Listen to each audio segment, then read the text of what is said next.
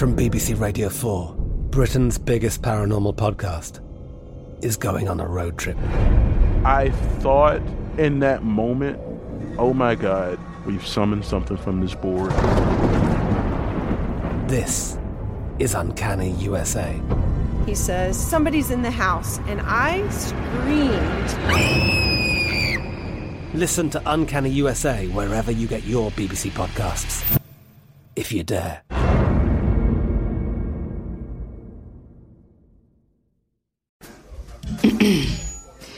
AT&T connects an ode to podcasts. Connect the alarm. Change the podcast you stream. Connect the snooze. 10 more minutes to dream. Connect the shower. Lather up with the news. Sports talk, comedians, or movie reviews. Connect with that three-hour philosophy show. Change the drive into work in traffic so slow. Connect the dishes to voices that glow. Thank you to the geniuses of spoken audio. Connect the stories. Change your perspective. Connecting changes everything. AT&T. I'm so excited to tell you JC Penney and country music singer-songwriter Walker Hayes are partnering together on a new limited time men's collection for the everyday guy. What I love about Walker Hayes is his laid back nature. He's a family man and being a country megastar while also having seven kids. You know, he likes to keep his style cool and casual. This new collection is perfect for the guy living the t shirt life or someone wanting some fresh options that feel just as good. It's easy to wear, affordable styles that celebrate the ultimate family man, along with the quality, durability, and sensibility dads appreciate. Available online Saturday, May 4th at jcp.com and in store Thursday, May 16th, just in time for Father's Day. Limited time only. JCPenney, make it count. The best conversations I have with my colleagues are the ones that happen when no one is looking, when we're not 100% sure yet what to write. Hopefully, having conversations like this can help you figure out your own point of view. That's kind of our job as Washington Post opinions columnists. I'm Charles Lane, Deputy Opinion Editor.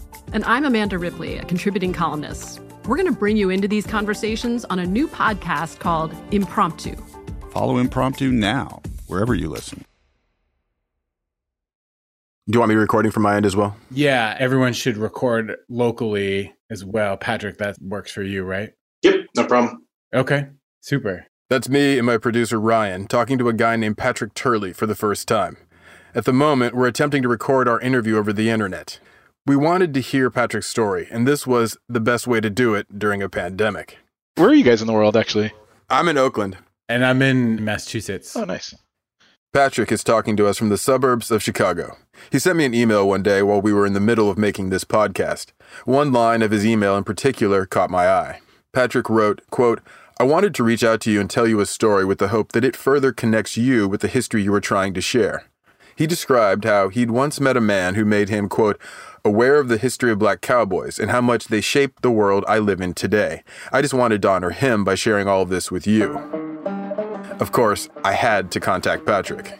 I'm a listener of the Stuff You Should Know podcast, big Josh and Chuck fan. My whole family listens to it. And I heard an ad for your podcast there. I was just like, I wonder how hard it is to find these people because I've got something to share with them. Patrick's not a cowboy. He's not black. But his email told such a fascinating story, it set me off on a journey, one that we thought worthy to bring to you in this special episode. Yeah, this a home, it's been a long road for us. We taking ownership over everything owed to us. Royalty, we surrounded by our heritage. Our fist up, cause we proud to be American. I'm Zaron Burnett. Welcome to Black Cowboys, an iHeart original podcast. Hey, ask yourself what's really in the name. Sitting on a Mustang, riding through the plains. Buffalo Soldier, the king of the range. We in love with the cowboy way. Chapter 8 Panhandle Slim, the singing black cowboy. Patrick grew up in Rolla, Missouri, a small town in the middle of the state. It's about 90% white. It's the sort of small town America that people think of when they talk about the heartland. Growing up, I didn't know a ton of black folks. We had maybe two black families I knew very well. Rolla is also the home of the Missouri University of Science and Technology. Patrick stayed in his hometown to go to college. He was a computer science major. I was doing the radio thing just for fun, and it was kind of the right thing to do on that campus. It was like the crowd I kind of fit with. They're music nerds and people who leaned a little more punk rock kind of types. We did a metal show called Trip the Breaker. I did a number of them. I don't know, they were all kooky names. None of it has aged well, right? For example, yeah, like I thought it was real funny at the time that I called myself Notorious PAT. I thought that was just a riot, and it's just not. This must have been around 2006. I don't even remember the particular year, probably a junior at the time. Part of me just wanted to put on a bunch of rock and roll shows. It was pretty simple life back then. I just wanted to play things loud, and I had a bunch of equipment to do that. The radio station was Rolla's own 89.7 FM, KMNR. Patrick started helping to produce concerts and work the soundboard as a producer for recordings of local musicians. That's when a friend of Patrick's at the station, a local in the folk scene, told him about someone Patrick needed to meet. He said it'd be really helpful if you just meet this friend of mine. Uh, his name's Cecil. I said, sure. I love to talk to anybody. And he, he said he's got kind of an interesting story. And that was basically the only brief I've got, right? Mm-hmm. I'm just going to go into the studio. I don't know what I'm really getting into. And so when Cecil came in, I said, "Hi, Cecil. Nice to meet you. I'm Patrick Turley." And he said, "You can call me Panhandle Slim." I said, "Okay, uh, I'll do that, Slim." He's very tall, much taller than me. I would have guessed a, a solid six inches taller than me, like you know six six five or something like that, six six. Oh wow! and I remember a very big cowboy hat. I think he, he, wore glasses, and I was guessing he was sort of like in his 70s at the time. And I said, you know, tell me about yourself. He said the phrase that he often says, which is that I do story songs. And at the time, I'm a punk rock and metal radio DJ. So I don't know what he's talking about. Like I don't even know a little bit what he's what he means. so I said, okay, well maybe you could play one for me because he has a guitar with him. And he said, sure.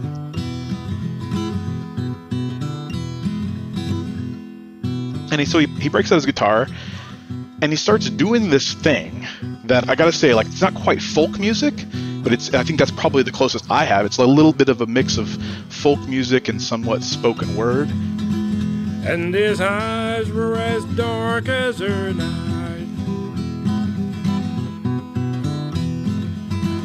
And his teeth were pearly white. What I realized was the story about something that at the time I just didn't know about. I just had no idea that there was such a thing as black cowboys. Just didn't. And so he plays a song for me, and I sat down and I said, Man, that's amazing. That's excellent. But I was like, hey, I think you have unique information here, and it's very easy to, to connect to. He's a very warm person, too. He's got that kind of old grandfatherly figure for me. And I said, I'd love to help you do whatever you want to do. And he said, Yeah, I'd like to record these songs that I have and put them down on an album. And so I invited him back another day. And I blocked generally off an hour to do a first, you know, recording session with Cecil and just get our feet wet, just kind of put something down. And he sat down and I mic'd him up, just nothing miking. I was just like, put a mic on the guitar, put a mic on his mouth, and we went after it. He started playing Esteban. And his hair was like the robe of buffalo. Esteban Esteban. After you played it, I hit stop and I said, let's listen back to that and we can adjust and kind of see where we go from here.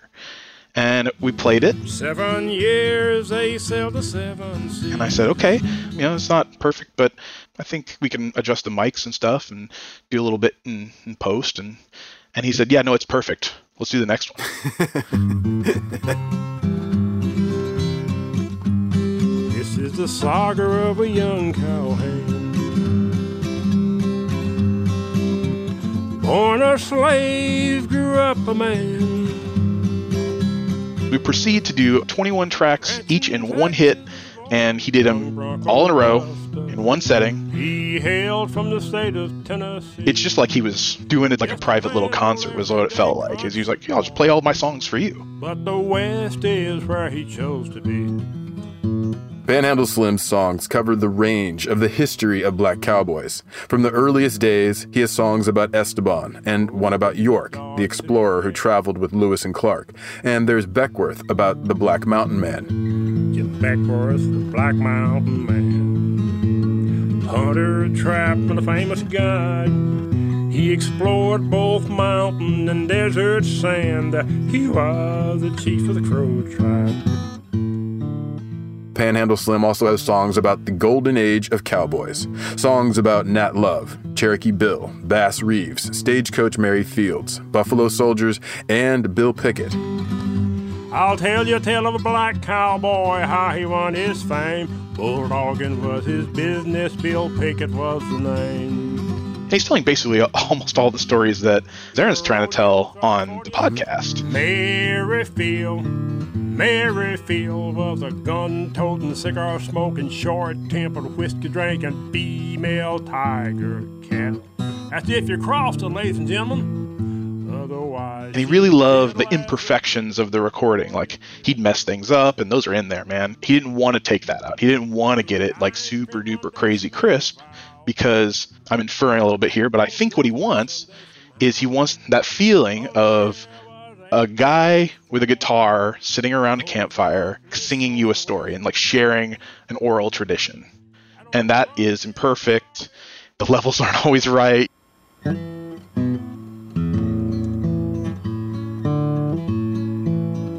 was a scholar and a teacher and a Christian soldier man.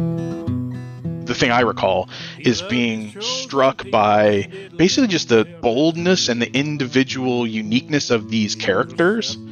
I probably had not long before watched Tombstone. and so like I'm imagining that scene of like the Wild West and you know, you got the Billy the Kid types where it's like these are almost characters in a big landscape. I'll sing his bittersweet song. What I was struck by was the depth of individualism in each of the people he was highlighting. He was born a slave in Arkansas, earned his nickname in the Civil War. What it did for me was it sort of like in 21 recordings, it exposes that there's a lot that you're missing.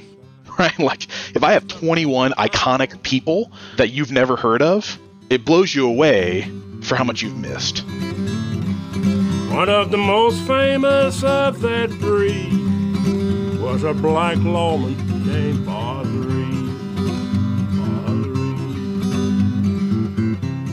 Did Panhandle Slim tell you at all about how he came to know these stories? Did he mention like, oh, my grandfather told me these stories or anything like that? I don't recall specifically. He does sort of embody the lifestyle. So he still wears, you know, Wranglers and cowboy hat and that whole thing. He wasn't just a historian about it, right? He saw it as his culture, and so I wouldn't be surprised if that type of history was in the back. Horses shot from under him, bullets hole through his hat. Do you know if he spent his whole life in Rolla too? Uh, I think he spent a good portion of his time in Oklahoma City and just outside of Rolla, but I don't know a ton of his history, right? Like he spends his time telling these other stories and not necessarily his own because he's a storyteller of other histories, and maybe it's our job to fold in Cecil's story into the mix. Legend of his time, 37 long years, he laid his life on the line. So you finish the recording and you hand him a CD with it on there and say, "Here you go." It's not too dramatically far from that. He wanted to credit me in some way, and I remember feeling very strange about that. Like, you don't need to do anything for me. Like, this is your work. I gave you like a three or four hours on a Saturday or something like that. So anytime he printed the album, which he basically burned a bunch of CDs at home, or his kids probably did, and he made sure my name was on the little booklet that he put in there. And I was struck by the amount of just honesty, and he just wanted to make sure that I knew that I was a part of this, even though this is clearly his material. I didn't write a bit of it, we did that, and then I saw Cecil maybe once or twice after that. I mean, I just I just didn't see the guy a lot. But I reached out to you guys because this is a fundamental thing for me, right? Like it's a big moment where I'm exposed to culture that I didn't know about. He did it in a way that was not particularly selfish or like ego driven or anything like that. He presented this stuff to me in a way that was very easy for me to consume in a very innocent and honest way. It's just fantastic, right? Like it's just it's just a thing that was part of shaping my perspective on the world going forward. I love to tell people about him. Cecil's impact on Patrick was powerful. This much was obvious. But there's also an unspoken aspect of this story, something that's also obviously coloring his impressions.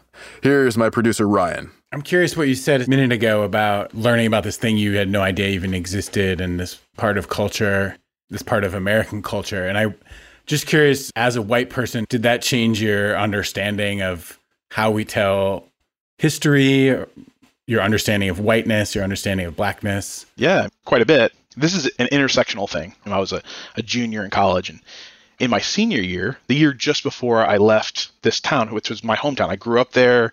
I'm about to sort of like take a big step out in the world. I also was driving to see my girlfriend. I'm driving a couple of towns over, and I drove by a burning cross in a yard. So within a, period of a year here, right? Like these are two moments that are shaping me. You've got the warmth of this man sharing this awesome, wholesome culture and this striking difference of me just recognizing that the Ku Klux Klan and all this hate is also happening right here and in this same space and like very, very close proximity.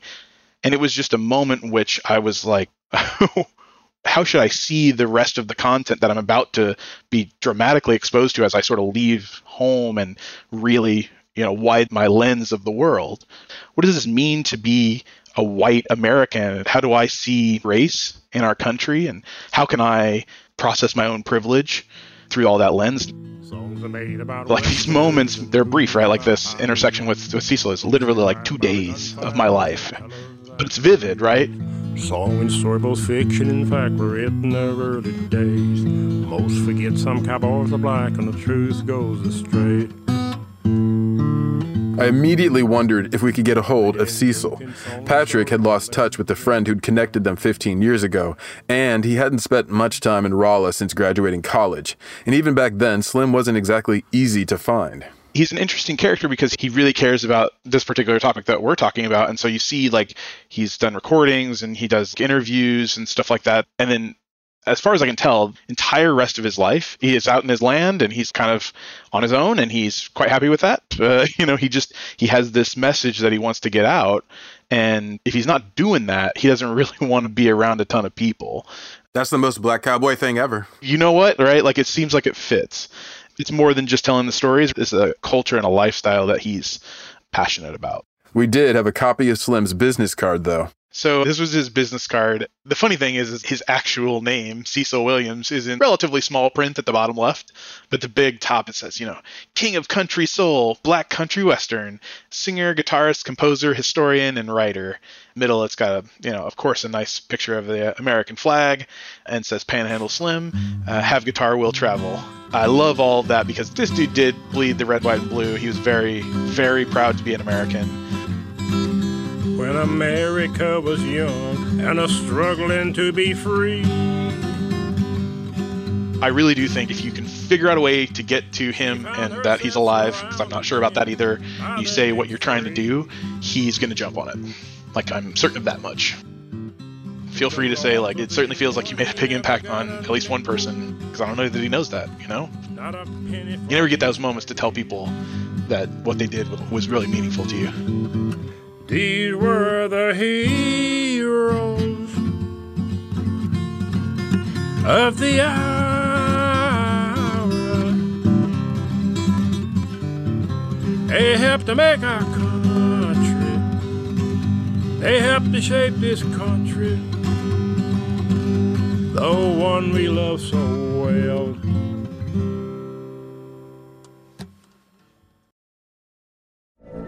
From BBC Radio 4, Britain's biggest paranormal podcast is going on a road trip.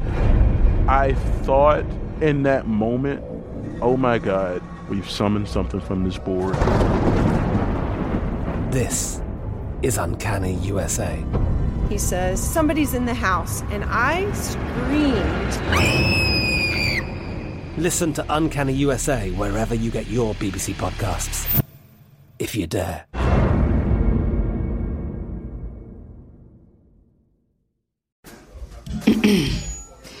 AT&T connects an ode to podcasts. Connect the alarm. Change the podcast you stream. Connect the snooze. 10 more minutes to dream. Connect the shower. Lather up with the news. Sports talk, comedians, or movie reviews. Connect with that three hour philosophy show. Change the drive into work in traffic so slow. Connect the dishes to voices that glow. Thank you to the geniuses of spoken audio. Connect the stories. Change your perspective. Connecting changes everything. AT&T. The wait is over. The Chi is back on Paramount Plus, and the stakes have never been higher. Everything changes on the South Side when a new threat comes to power in the Showtime original series from Emmy winner Lena Waithe. Battle lines will be drawn, alliances will shift, and danger lies around every corner, leaving everyone to wonder who they can trust. Visit ParamountPlus.com slash The Chi to get a 50% discount off the Paramount Plus with Showtime annual plan. Offer ends July 14th. Subscription auto-renews. Restrictions apply. Finding the right news podcast can feel like dating. It seems promising until you start listening. When you hit play on Post Reports, you'll get fascinating conversations and sometimes a little fun too. I'm Martine Powers. And I'm Elahe Izadi.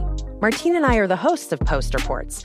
The show comes out every weekday from the Washington Post. You can follow and listen to Post Reports wherever you get your podcasts. It'll be a match, I promise.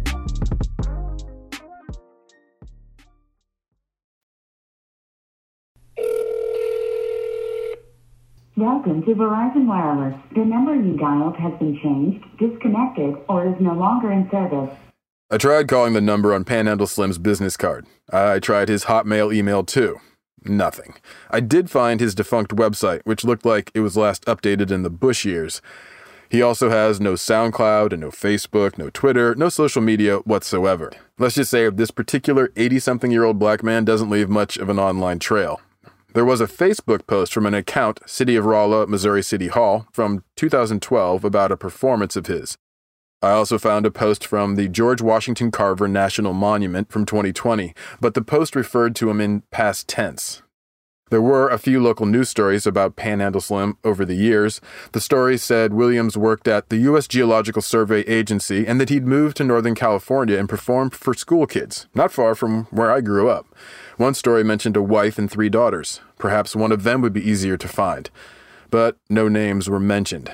I checked all the obituaries in North America for the last 10 years from men named Cecil Williams. There are a lot of Cecil Williams in America who died in the last decade. Like, a lot. But none of them were him. When he didn't show up in the obits, I checked all the phone listings for the neighboring states of Missouri, Arkansas, Kansas, Texas, and finally, there in former Indian Territory, aka Oklahoma, I found a phone number.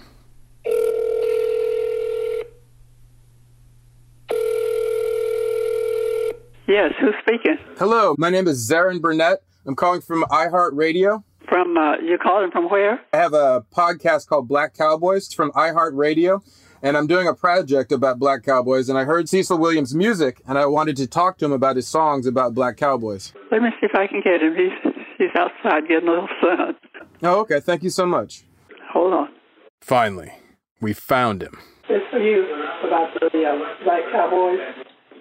Okay, here he is. Hello, Raven speaking. Hello, Cecil. My name is Zaron Burnett. I am a podcast host. I have a show called Black Cowboys, and it is about stories of the Black Cowboys of the great Western past. And I wanted to see if I could uh, talk with you about your songs and about your past and about being a singing Black Cowboy. Would you be interested in doing that? Oh, sure, you bet betcha. Panhandle Slim sounded every inch the black cowboy I imagined him to be. He was both friendly and open, inviting to strangers, but also a little bit reluctant until he knew what he was getting into. He reminded me of some of the older men in my family, my father's uncles, men who didn't rush into things. It's a vibe I recognize. The Panhandle Slim, do you think of yourself as a singing cowboy? Oh yeah, I haven't. I never had a singing lesson, but I, I hear songs, I hear tunes, and I like the tunes, so I started working on them. But I mm-hmm. never had a singing lesson my damn life. And did you teach yourself how to play guitar? Yeah, I play guitar. And did you teach yourself? Yeah, that's another thing. I had a war hoop to go to the flea market and buy me a guitar, and he got one for ten dollars. Damn thing was warped, and I couldn't keep the tune. So the wife said, "If you're gonna play guitar, you ought to buy a damn guitar you can pick." So I went out to old boy that sold guitars. I had to pay a hundred off that damn thing, but I'm still using it. I wanted to know where the stories in Panhandle Slim's story songs come from. Were the stories the foundation upon which he built his songs? And who helped him to build that foundation of stories? Was it family? I would love to know about how you first learned the stories of the Black Cowboys. From what I've read, it was your grandfather who first told you about Black Cowboy stories? My grandfather, he used to sharecrop across the, from the Indian reservation. So we learned many different ways. Believe it or not, we went to all black school in those days. Now we all black school. By law, we studied United States history, Oklahoma history, and I had black teachers. They told us about our black counterparts, which was the was the black people. So uh, we learned about the five civilized tribes. We learned about the Great March when they left the South and came to Indian Territory. So we had a pretty good idea about what the blacks did. We know the legend of Robin Hood and the bandits of Sherwood Forest, the famous name of Jesse James and the plight of pretty boy Floyd. But there were gangs of a different hue, I'll share with you a few. Their cause indeed were just as noble, but another point of view. I wanted to understand how these cowboy stories of the Black West had turned into Panhandle Slim's songs, and really had turned into Slim's life work. It turns out Slim's wife had a big hand in helping Cecil write and share the stories. It was both their life's work. I graduated, and his wife graduated from Langston University. And so we uh, still had the background of what the blacks had done. She was teaching school, and I was working for the USGS, the U.S. Geological Survey. I'd go to the school in my spare time and tell the kids about the songs you talked about. We'd add on to that, and I would go into California. I'd go in my spare time. I would add more to it. Pretty soon, we got to 25 songs. And And how did the children respond to the stories of the Black Cowboys of the Old West? well, they were amazed because they didn't know. But how did they not know about? Well, they didn't know about them. They were not taught in school. When my mm-hmm. wife went to California, she taught at an integrated school. And she found out right then that the the songs I was writing and we were performing, it tied right in with what we had, we were taught back in 1949. And so all we had to do is just keep singing and writing and performing and working, and that's how we got these songs lined up. Really great that you took what you learned and then said we were going to keep passing on this as black teachers to these students. That was like a great tradition to maintain. El Caney, Santiago. This is the same sort of tradition I'm trying to uphold with this podcast. But of course, these stories came from my pop. I never learned them in school. That doesn't really happen in America. The integration of public schools was important on a cultural level. It signaled that all American children are equal. But on the practical level, it meant that black children didn't necessarily have black school teachers anymore, which, as Slim points out, meant they no longer received lessons in black history and culture that they would have otherwise learned.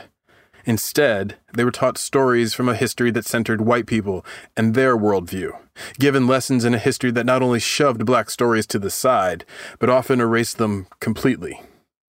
What I want to say also is that when we got to California in '66, the blacks in California, not knowing what we had done as far as people of color, the wife specifically pointed out to the kids. Now we were not isolationists, but she said, if you will tell the kids and the adults we work with that we were part of the overall picture. In other words, we did things, the whites did things, and we worked as a team. Teamwork was what was important to us in those days. Till this day, we still feel the same way. In, in your story songs, you capture exactly that spirit. Like, for instance, uh, your song Nat Love, one of the lyrics is when the last song has been sung and the very last story has been told, there's just one more story I feel that my friends ought to know. I love that idea. When the last song has been sung, and the very last story has been told. There's just one more little story I feel that my friends ought to know. Do you see and feel that that is essentially your message? Is like, I'm going to make sure that my friends need and ought to know these stories, and I'm going to do my best to pass them on. We kind of enlighten the people as we went along. That's how we, to this day, portrayed everything. Those story songs, I tried my best to get them as close to the real McCoy as I could, but the, as Ruth pointed out, if we can get the other part of the nation to understand that we were working as a team. Now, d- did you and Ruth work on the songs and the lyrics together? Her being a teacher, she said, "Now, this phrase right here, it's okay, but we can do better." So I, I'd rewrite it. Okay, so she was like kind of a, an editor for you. Oh yes, she was rough, but it, it worked. How did you get the nickname Panhandle Slim? Well, here we go again. An old boy that um, I was rooming with back in Langston, Oklahoma. I'll make this short for you. He looked at a yearbook. I said, boy, that's the other gal right there. He said, yeah. He said, I know her. He said, look at here. I said, if she comes to Langston, will you introduce me to her? He said, well, my girlfriend. I said, you dumbass, it should be, because good as she looked. So when she came to Langston, I was introduced, but she didn't have no big interest in a country boy like me. But the bottom line, I hung in there for four years. No shacking in those days. Finally, she said she'd marry me. Should I have been married to her for how long? How many years, babe?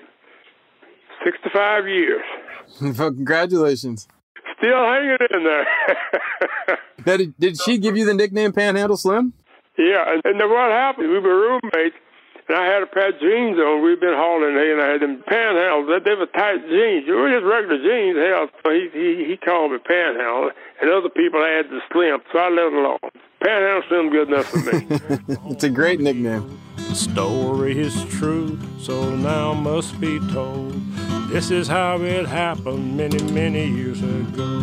Do You rec- remember in like around 2006, about 15 years ago, you recorded uh, all 21 songs at the University of Missouri at Rolla, and there was a young kid named Patrick Turley. Uh, he was a white kid. He would have recorded you, just you and a guitar, and sitting there, and you played for him all 21 songs. Do you remember this? Yeah, I remember that. I remember the word Turley because I went to the studio, and I know I don't know exactly where I was located, and I do remember him. He was really impressed with how you sat down and just told him about a world he'd never known about. Like anything else, we, we were just chit chatting, talking, stuff he didn't know about. I'd share it with him because everybody has experiences, some they, they know about, some they don't know about. And so that's how the, the, the recordings kind of unfurled. Emancipation War ended in 1865.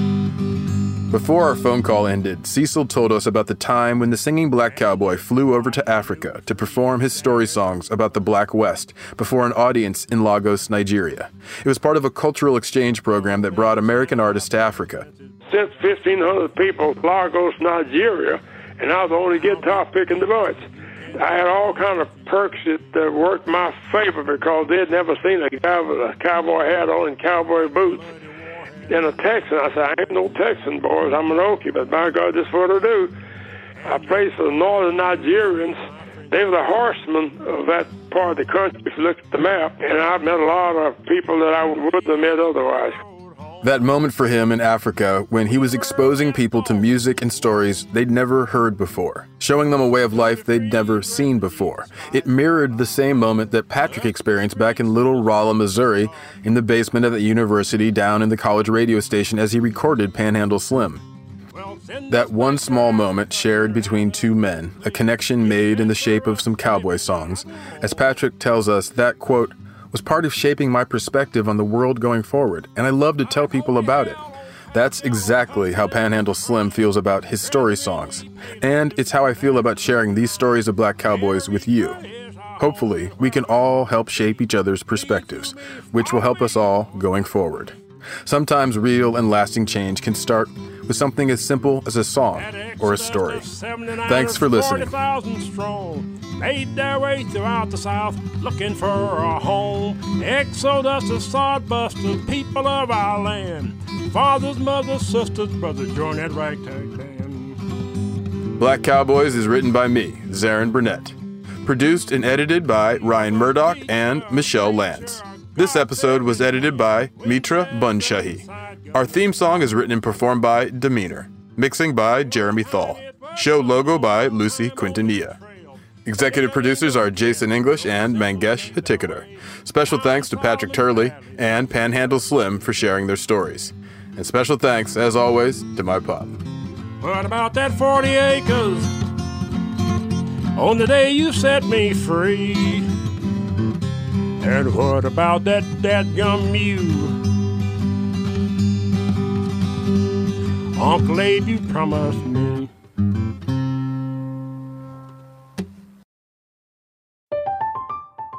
I'm Katya Adler, host of The Global Story. Over the last 25 years, I've covered conflicts in the Middle East, political and economic crises in Europe, drug cartels in Mexico. Now I'm covering the stories behind the news all over the world in conversation with those who break it. Join me Monday to Friday to find out what's happening, why, and what it all means. Follow the global story from the BBC wherever you listen to podcasts.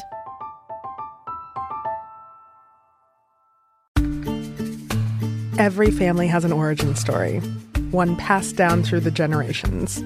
Mine happens to be a mystery involving my great great grandmother left behind in Sicily. I'm Jo Piazza, and my new podcast will transport you to the gorgeous island of Sicily as I trace my roots back through a whodunit for the ages. Listen to The Sicilian Inheritance on the iHeartRadio app, Apple Podcasts, or wherever you get your podcasts. As the number one audio company, iHeartMedia gives you access to all. Every audience, live conversations, trusted influencers, and the insights and data you need to grow. iHeartMedia is your access company. Go to iHeartResults.com for more. Snakes, zombies, sharks, heights, speaking in public. The list of fears is endless. But while you're clutching your blanket in the dark, wondering if that sound in the hall was actually a footstep, the real danger is in your hand when you're behind the wheel. And while you might think a great white shark is scary, what's really terrifying and even deadly is distracted driving. Eyes forward, don't drive distracted. Brought to you by NHTSA and the Ad Council.